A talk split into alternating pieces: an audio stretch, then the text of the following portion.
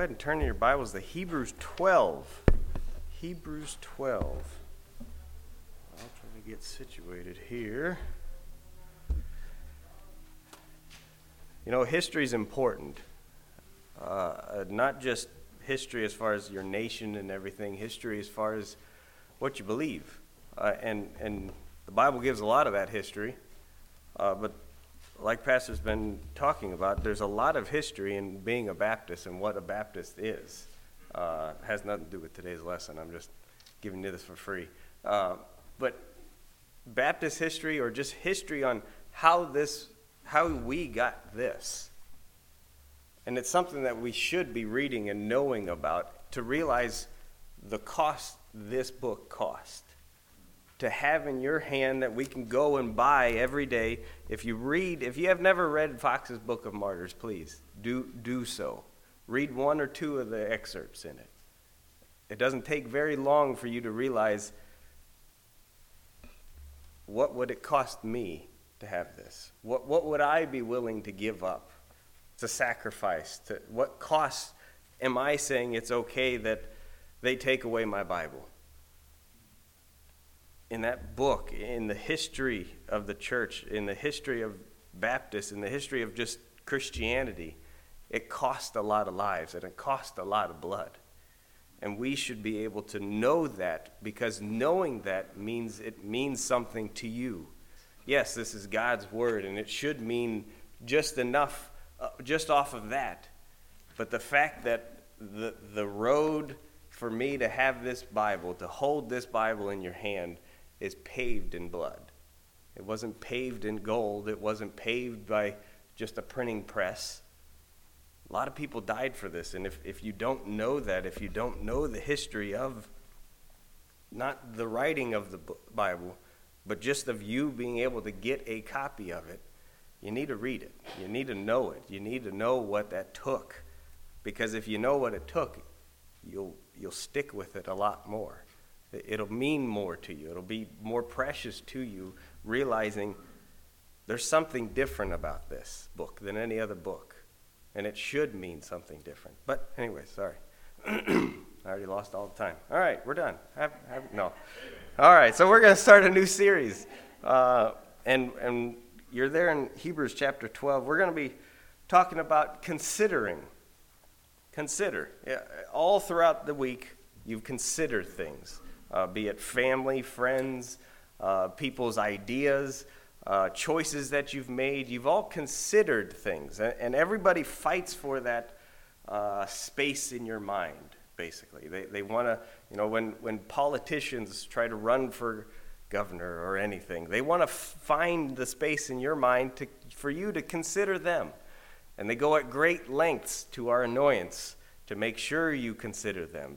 They go, you know, talk about their policies and who their running mates are and their past accomplishments. And they do it through, you know, TV, ads, Facebook, social media, phone calls, knocking on your door, mail. And it's annoying. And a lot of times we always get annoyed at, man, okay, just tell me who you are and stuff, and that's it. Don't continue to barrage me. But that they know that the space in your mind for you to consider them is important.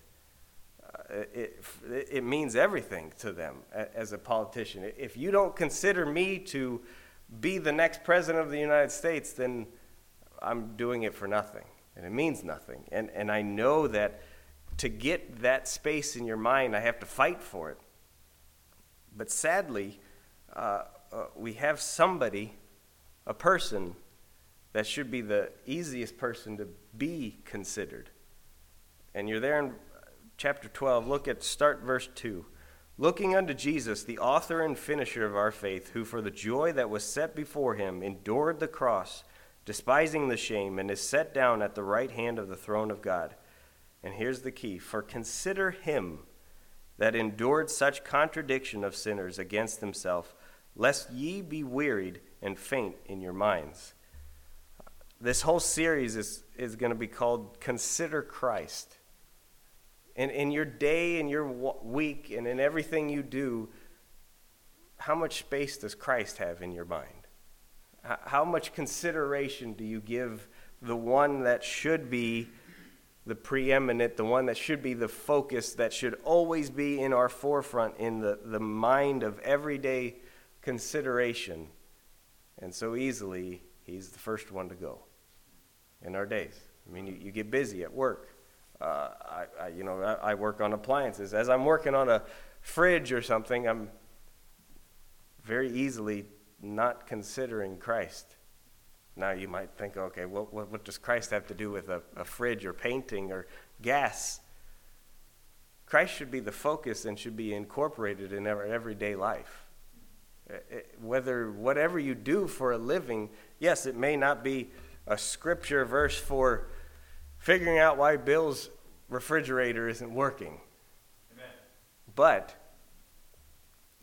you can have strength and power from the Word of God to give you the strength and clarity of mind to be able to do your job.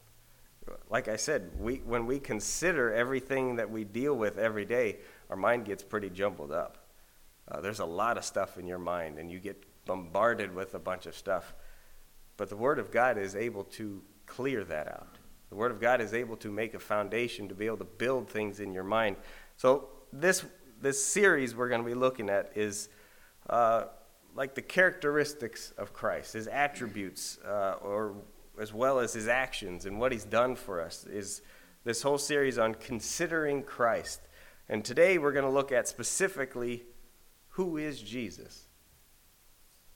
Now, if I ask you that, you get a lot of answers, but how many people have really thought about what makes Jesus? Who makes up Jesus? Who is Jesus?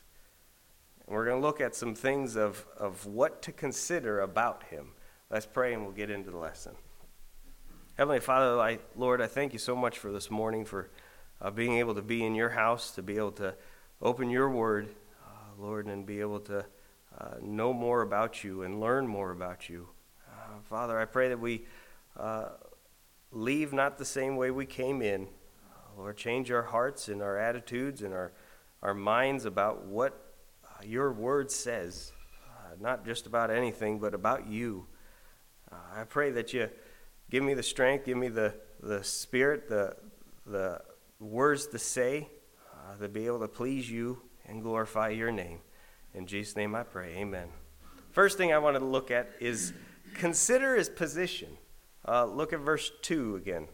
Looking unto Jesus, the author and finisher of our faith.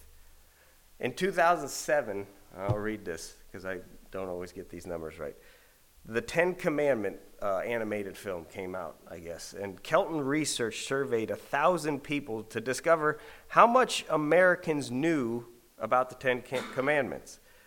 In that survey, they did more than just Ten Commandment questions. They did just American life, but also had in there questions about the Ten Commandments. 80% of those surveyed knew that a Big Mac from McDonald's had 2 all-beef patties. I question the all-beef part, but we'll leave that one out. But 80% knew that. 62% knew that it had pickles. Only 34% knew that remember the Sabbath day to keep it holy is one of the Ten Commandments. Less than 30% knew that one of the commandments was not to make any graven image. In this study, which contained various other questions, concluded that Americans know more about fast food than about the Ten Commandments. And the sad thing is, the Ten Commandments are one of those things you learn back in Sunday school. It wasn't something that you have to wait, or, you know, it's the deep stuff that you wait until you get into your adult life. And then, this is the Ten Commandments. And that was 2007. I'd hate to see if they try to do it today. How little people know about the Word of God, and yet we're very versed in everything out there. Sports, food, fast food places, what's on fast food stuff, what's in certain coffee houses versus what's in this book. So I want to look at, as we consider his position, first thing we need to realize is he's the preeminent one. He is one above all others and consistently worthy of our consideration. The scripture that we have here, verse 2, says that looking unto Jesus, the author and finisher of our faith. Author. It wasn't like he just stumbled upon our faith. It wasn't like he just happened to already have that faith already happening, and he just bought into it and thought it was a good idea. He started it. The author. When you talk about an author, it's not somebody that starts something. It's the person that wrote it, that had everything all in his mind, everything about our faith he came up with. It was his. His faith, you could say, is what created our faith. He's the author. Acts 5:30 says, "The God of our fathers raised up Jesus, whom ye slew and hanged on a tree. Him hath God exalted with his right hand to be a prince and a savior, for to give repentance to Israel and forgiveness of sins." Colossians 1:16, "For by him were all things created, that are in heaven and that are in earth, visible and invisible, whether they be thrones or dominions or principalities or powers, all things were created by him and for him. And he is before all things, and by him all things consist. And he is the head of the body, the church, who is the beginning, the firstborn from the dead, that in all things he might have the preeminence." The first thing we have to consider is he's a preeminent one. He should be the one that should be easily, like I said, the most important person that we consider. His word should be the first thing that we consider throughout our day. Revelation 1:8 says, "I am the Alpha and Omega, the beginning and the end, saith the Lord, which is and which was and which is to come, the Almighty." Jesus Christ is the preeminent one, and that should by itself give enough reason why we should have him considered and be in our mind all the day long.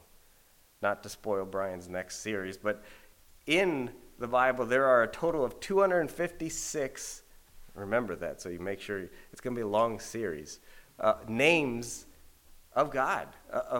Throughout the Bible there are 256 names mentioned to give to God. Like I said, that's a lot of weeks, Brian.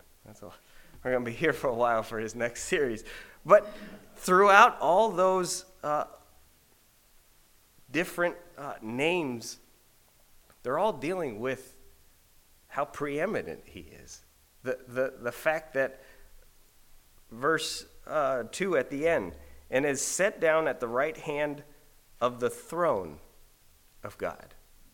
He doesn't sit down next to God. He doesn't sit at the bottom of God's feet. He's on the throne. And because of that, he's the preeminent one. And we allow, which is crazy to think that we would have to allow Christ to be in that position in our lives. But we have that choice. God gives us that choice and that option. But as his children, that shouldn't be difficult. But not only is he the preeminent one, he's a perfect one. Kind of goes without saying. He alone is perfect. He alone is the only one that came into the world, was born, lived a life sinless, and completed all the law. He alone is both the author and finisher of our faith. Philippians 1:6 says, "Being confident of this very thing, that he which hath begun a good work in you will perform it until the day of Jesus Christ." Because he's the author and finisher of our faith, we should be able to have the faith in him that whatever we're going through, whatever he puts us through, he's going to see us through it. We don't have some hope in somebody that is struggling with us, is struggling, trying to get through the same thing we're trying to get through. We have a high priest, as the Bible says, that knows our infirmities, that knows the things that we go through, but has finished the course. If I'm going to run a race, I'm not going to talk to somebody else that's trying to figure out how to run a marathon. I'm going to talk to all those that have finished marathons and what they did to be able to finish those marathons. That's who we have here. We have the person of Jesus Christ that has finished the course, that has finished the faith. And that should be somebody that we should be considering and going to find out, how did you finish this? How do I finish this? And try to work on assimilating or trying to be as close likely to the one that has finished. The moment you got saved, you're filled with the Spirit. You get the Holy Spirit. And throughout your life, that Holy Spirit is trying to make you into the image of God. That's what sanctification is. That's why the idea and the need of growing is growing closer and more like Christ. And to do that, we have to realize, why would you try to become somebody or be more like somebody that isn't perfect, that didn't finish well? No, he's the perfect one. He's the preeminent one. He's the one that was able to do it all perfectly. And because of that, we should have faith and have trust and hope that who I'm trying to become like is somebody that finished. It wasn't somebody that failed. It wasn't somebody that wasn't able to get to the finish line or understand how to do this, but somebody that has done it. Next thing is, his ways are perfect. A lot of times we go through trials. We go through struggles, be it health or financial or be what it may, but we have to understand that his ways are perfect. We may not understand it, and most of the time we don't understand it. Job, when one by one the servants came and told him the bad news, he didn't automatically go, "Oh, I get it. I understand what's going on here." No, he had to have faith that God's ways are perfect. God's ways are above man's ways. Deuteronomy 32:4 says, "He is the rock. His work is perfect, for all his ways are judgment, and God, a God of truth and without iniquity, just and right is he." Psalms 18:30 says, "As for God, his way is perfect. The word of the Lord is tried. He is a buckler to all those that trust in him.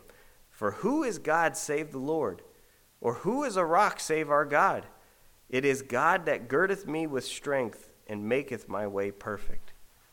No matter what you're going through, the fact that we have somebody that has finished the course, somebody that is preeminent, perfect, and his way is perfect, we should take strength and hope and realize that what we're dealing with, God's doing for a purpose.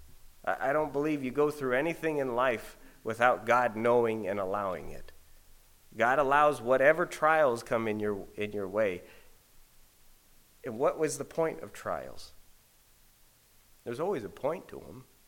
It's not just to get over whatever sickness. It's not just to get over whatever the problem is and just continue moving on. It's to grow. It's to become closer to God.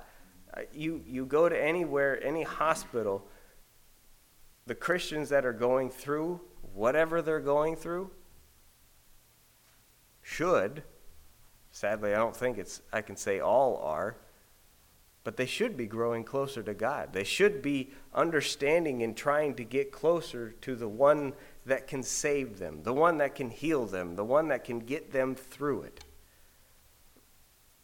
He's working to bring his will into your life through our trials and tribulations. That's why we go through those things. And to continue to work in those issues, the verse, and I can't remember what it was, I didn't write it down. "He that hath begun a good work in you will perform it until the day of Jesus Christ." We should take strength in that. That he's going to just, not just start us in the issue, not just start us down a trial, but he's going to be with us and get us through that trial to the end, whatever end that might be. but he's going to be with us. So we considered his position, the preeminent one, the perfect one. The next thing we need to consider is his pattern. Okay, being the perfect one, being the one that was able to author and finish our faith. Obviously, we should see what patterning he has taken to finish, and how was he able to do that? According to the text there, verse 2, looking unto Jesus, the author and finisher of our faith, who for the joy that was set before him endured the cross, despising the shame. From the very beginning of his earthly ministry, we see his whole point and what he had to endure to get to the cross. Walking through victory in each and every one of those trials. Walking through victory through every single temptation. Turn to Matthew 4. And we see here probably the best example of dealing with temptation and being able to overcome temptation.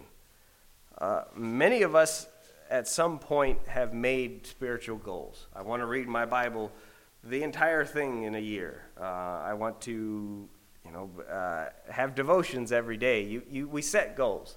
We just had January 1st, and everybody made goals of losing weight and everything, and most people at the gyms already stopped going now that we're getting into February. Close. That's how it always goes. But we always think about goals of, I'm going to make myself better.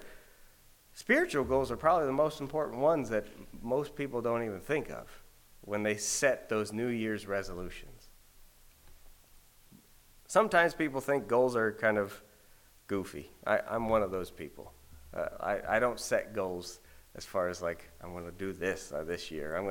Because I already know that about 2 weeks after the umption of let's get this done, it wears off, and I just don't continue it anymore. And so I don't write down goals like I should, but it's important for spiritual goals that we set them. In fact, we see that Christ set goals, who for the joy that was set before him endured the cross, despising the shame. Christ set a goal for the joy that was set before him. How was he able to endure the cross and get through things? It was because he knew what that goal was. And he knew that to reach this goal, I have to go through things. Matthew 4, you're there. I'm not there. Let me get there. We know this very well. It's when Jesus is tempted by Satan. And we'll go down to 1 through 11, we'll start with verse 1. Then was Jesus led up of the Spirit into the wilderness to be tempted of the devil. And when he had fasted 40 days and 40 nights, he was afterward and hungered. And when the tempter came to him, he said, If thou be the Son of God, command that these stones be made bread. But he answered and said, It is written, Man shall not live by bread alone, but by every word that proceedeth out of the mouth of God. Then the devil taketh him up into the holy city, and setteth him up on a pinnacle of the temple, and saith unto him, If thou be the Son of God, cast thyself down, for it is written, He shall give his angels charge concerning thee, and in their hands they shall bear thee up, lest at any time thou dash thy foot against the stone. Jesus said unto him, It is written again, There thou shalt not tempt the Lord thy God. Again, the devil taketh him up into an exceeding high mountain, and showeth him all the kingdoms of the world, and the glory of them, and saith unto him, All these things will I give thee, if thou wilt fall down and worship me. Then saith Jesus unto him, Get thee hence, Satan, for it is written, Thou shalt worship the Lord thy God, and him only shalt thou serve. Then the devil leaveth him, and behold, angels came and ministered unto him. Side note, if Satan has the audacity to go tempt the Son of God, Jesus, the perfect one, the preeminent one, don't be surprised when you get tempted. If he takes shots at Christ, he's going to take a lot more shots at you and me. So don't be surprised by that. But we see his victory through this whole thing. We see a pattern of how to have victory in temptation. And the first thing is there in verse 1. Then was Jesus led up of the Spirit into the wilderness to be tempted of the devil. Jesus didn't just decide to go into the wilderness. The Bible says he was led up of the Spirit. He was under direct leading by the Spirit of God to go into the wilderness. We too have to make our lives every day Spirit-led if we're going to have victory. Galatians 5:16 says, "This I say then, walk in the Spirit, and ye shall not fulfill the lust of the flesh." If we consider that Christ first to win over, have victory over temptation, is led by the Spirit, we too have to be led by the Spirit. We have to be filled. We have to be listening for that still small voice. The Bible says that he will not give us above temptation above what we are able to, above what we are able to handle, and with it make a way of escape. That way of escape doesn't mean a humongous big door. Sometimes it's a small crack in the wall, just big enough that you could fit through. But if you're not led by the Spirit, if you're not listening for that escape, you're not going to find it. You have to be looking for an escape. So he was led and filled with the Spirit. Look, the next thing we see, verse 2. And when he had fasted 40 days and 40 nights, he was afterward hungered. He prayed and fasted. Matthew 2 says that specifically. Without question, 40 days and 40 nights of fasting, your physical body is pretty weak. I've tried to do more than a day, and my hands are shaking at that point. And I'm hoping to just make it to bed so I can go to sleep to make that time even longer of fasting. But Jesus went through 40 days and 40 nights of sleeping. We forget so often when we read through the Gospels, and we know it, that Jesus is 100% man, 100% God. But so often when we read through the Scriptures, we forget that 100% man part. Oh yeah, he was man and walking around and stuff. Jesus got tired. He got hungry. He sweated. He got cold. Yes, he was all God, but he was all man at the same time. And can you imagine, you and I get tempted after we're done eating lunch and fail. Can you imagine 40 days and 40 nights, the weakness of your body? Why do they say nothing is ever good to do after 10 o'clock? Because you're at your weakest. Your mind's tired. Sometimes you're hungry. Sometimes you're full. But you're at your weakest point throughout the day in the evening. So temptation automatically is going to happen. TV, whatever have you.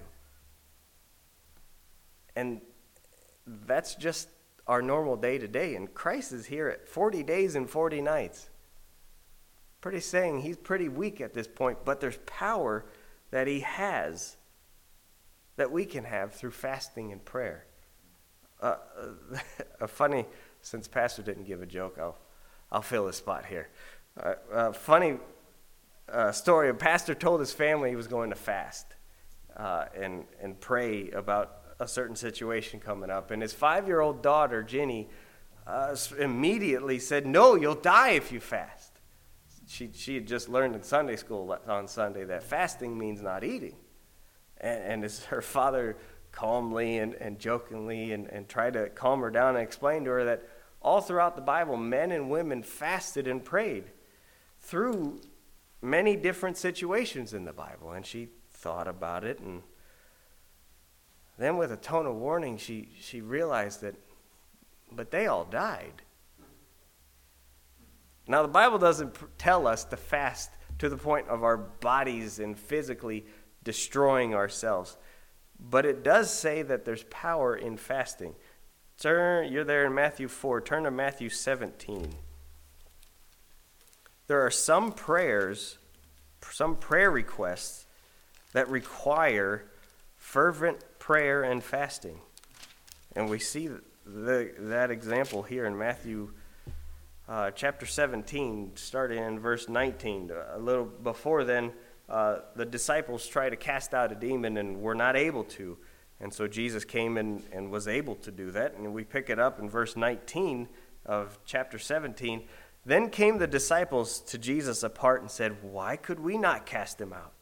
And Jesus said unto them, "Because of your unbelief. For verily I say unto you, if ye have faith as a grain of a mustard seed, ye shall say unto this mountain, Remove hence to yonder place, and it shall remove, and nothing shall be impossible unto you." Verse 21, "Howbeit this kind goeth not out, but by prayer and fasting." Side note, fasting doesn't mean you just decide I'm not going to eat today and fast, and you just do your life like you normally would do your day. Biblical fast, that's intermittent fast. That's for health reasons. That's for losing weight. That's for those types of stuff. Biblical fasting is talking about, Lord, I want to be closer to you than food or whatever you're giving up. I want my relationship means more to me than any of this. And I'm going to give this up, not just continue my day, but I'm going to give this up and focus on my relationship with you. Pray more. If you don't pray more, read more, study more, talk to God more in your fasting time, you're not biblically fasting. You're just trying to lose weight. The idea of I'm just going to fast and you go your day and day normal today, and I just skip breakfast and lunch and dinner, and at the end I go to bed and, all right, I've fasted. God will listen to me now. It meant nothing. You have to take something out and replace it with something. That's the point of biblical fasting, is we replace our food or what have you with time with God. That's what biblical fasting is, and that's what we need to do if we're going to get victory through the temptations. You know, there's the Bible says the sin that so easily besets us. There's a sin. Each and every one of us has a sin that's very difficult for us. Always comes up and trips us up. How do you get victory over it? You're first led by the Spirit and filled and day to day with the Spirit. Secondly, you have to pray and fast through it. That's how you'll get through that victory. That's how you get through that trial. And the last and most important thing we see there in go back to chapter 4, verse 3. Then when the tempter came to him, he said, "If thou be the Son of God, command that these stones be made bread."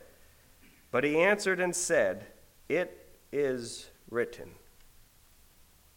Satan tempted Christ with all these different things, and Jesus responded with Scripture. Now, interesting, he was tempted 3 times that we have in this account. Three tempts that Satan gave him. Did Jesus use the same John 3:16 because that's the only one I know? No. There were different verses that Christ used. And in that whole idea, Ephesians 6:17 says, take the helmet of salvation and the sword of the Spirit, which is the Word of God. As a Christian, you're a soldier. You are to have the armor of God. You have your whole helmet of salvation. You have your breastplate of righteousness. You have your shield of faith. And all those things matter and everything, but without a sword, what good is a soldier in battle?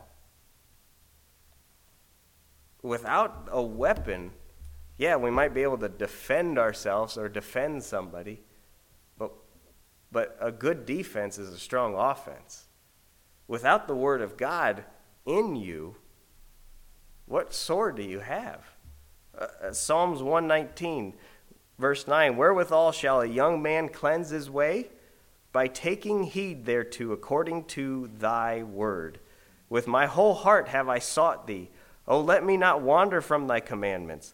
Thy word have I hid in my heart, that I might not sin against thee. How do you win temptation? It's with a sword. What happens if, and when, I should say, this country says this is not allowed? You're not allowed to own this. You're not allowed to have it. You're not allowed to buy it. You're not allowed looking it up on the internet. You can't have the app on your phone. How many of us are going to have a sharp sword without this? Me included. How much of this do you have in here and in here that you're able to go, I can still fight with or without a physical copy of this? I can still fight this battle. Sadly, I don't think a lot of us would have very much ammunition. It doesn't say that I think of it, it calls it a sword. I think of it as verses as arrows. How much ammunition do you have to shoot at the enemy? How much ammunition do you have hidden in your heart to fight? That's why Pastor made that memorization book. To help. Yeah. Does it look nice and does it sound good and is it really helpful? Yeah. But it's so we as Christians have something to fight with. And I gotta move. Last thing, real quick, is consider his passion. There was a reason why Christ did what he did. And the first thing was to glorify his Father. Above all, he wanted to glorify his Father in everything. In everything he did here on earth, he wanted him to have the glory. John 17, 1, these words spake Jesus and lifted up his eyes to heaven and said, Father, the hour is come, glorify thy Son and thy Son also, that thy Son also may glorify thee. Skip down to verse 5, and now, O Father, glorify thou me with thine own self, with the glory which I have had with thee before the world was. His whole point in doing it was to give glory to his Father. The next thing was, obviously, Christ died on the cross for our sins. His whole point also was to redeem the world. Hebrews 12:2, looking unto Jesus, the author and the finisher of our faith, go all the way down to the who for the joy that was set before him endured the cross, despising the shame, and is set down at the right hand of the throne of God. That phrase, set before him, teaches us that it was appointed to him to do this. Before the world became, God the Father and God the Son put this plan into motion, that they knew they were going to have to send Christ to die for our sins. Well, now I got to skip a whole bunch. That's the problem with doing it the first time. Your first session, time goes. We'll end it with this illustration. A little boy named Tom built a little sailboat, and he was proud of that sailboat. Did everything, painted it, built it, put the sails on, ran all the string and the thread and everything, and he took it out everywhere he went to see it sail. I mean, that's the point of a sailboat, to watch it sail. And he would go, if there was a puddle, he'd put it in the puddle just to watch it float. And one day he put it in a river, and he was watching it go and pulling on the string. And unfortunately, a current caught it, and off it went. And before he could get down to grab it, it was gone. And sadly, he went through the idea of he's never going to see this boat again. He spent so much time and money and everything on making this boat, and sadly, it's gone now. We went home. A couple of days later, he saw an interesting boat in a window at a shop. Ran inside and looked it over, and sure enough, that was his boat. And he ran to the manager and said, Sir, is that boat in the window? That's mine. I lost it a couple of days ago. Can I have it? And the manager said, Sorry, You'll have to pay for that boat. And Tom looked down and he ran home and cracked his penny jar open and counted as much money, and he just didn't have enough. So he asked his mom, can I do some more chores and make some more money? And his mom understood the whole thing, and so she allowed him to do that. And soon enough, he had enough money, and soon as he had it, he ran back to that store, praying the whole way, please be in the window, please. And he got there, and it was still there, and he went, paid the man the money, and got his boat back. And as soon as he got that boat back, he hugged that boat. And he says, now you're mine twice. First, I made you. And now I bought you. And that's exactly what Christ did for us. He made every single person. But he paid for everyone too. And it's important that we're not just owned by Christ once. We need to be owned by Christ twice. By being made of him and being bought by his blood. Throughout this week, consider Christ through all the voices and the different things that you're going to deal with throughout this week. Consider his position. He is God, and his ways and works are perfect. Consider his pattern, how to get victory over temptation. And last was consider his passion. Is your passion throughout the day to glorify the Father? Is our passion and the point of our day to see souls come to know Christ? To be bought by him, to be his twice? Let's consider Christ, and we'll get done before I get called Pharaoh again for holding his people too long. Let's pray.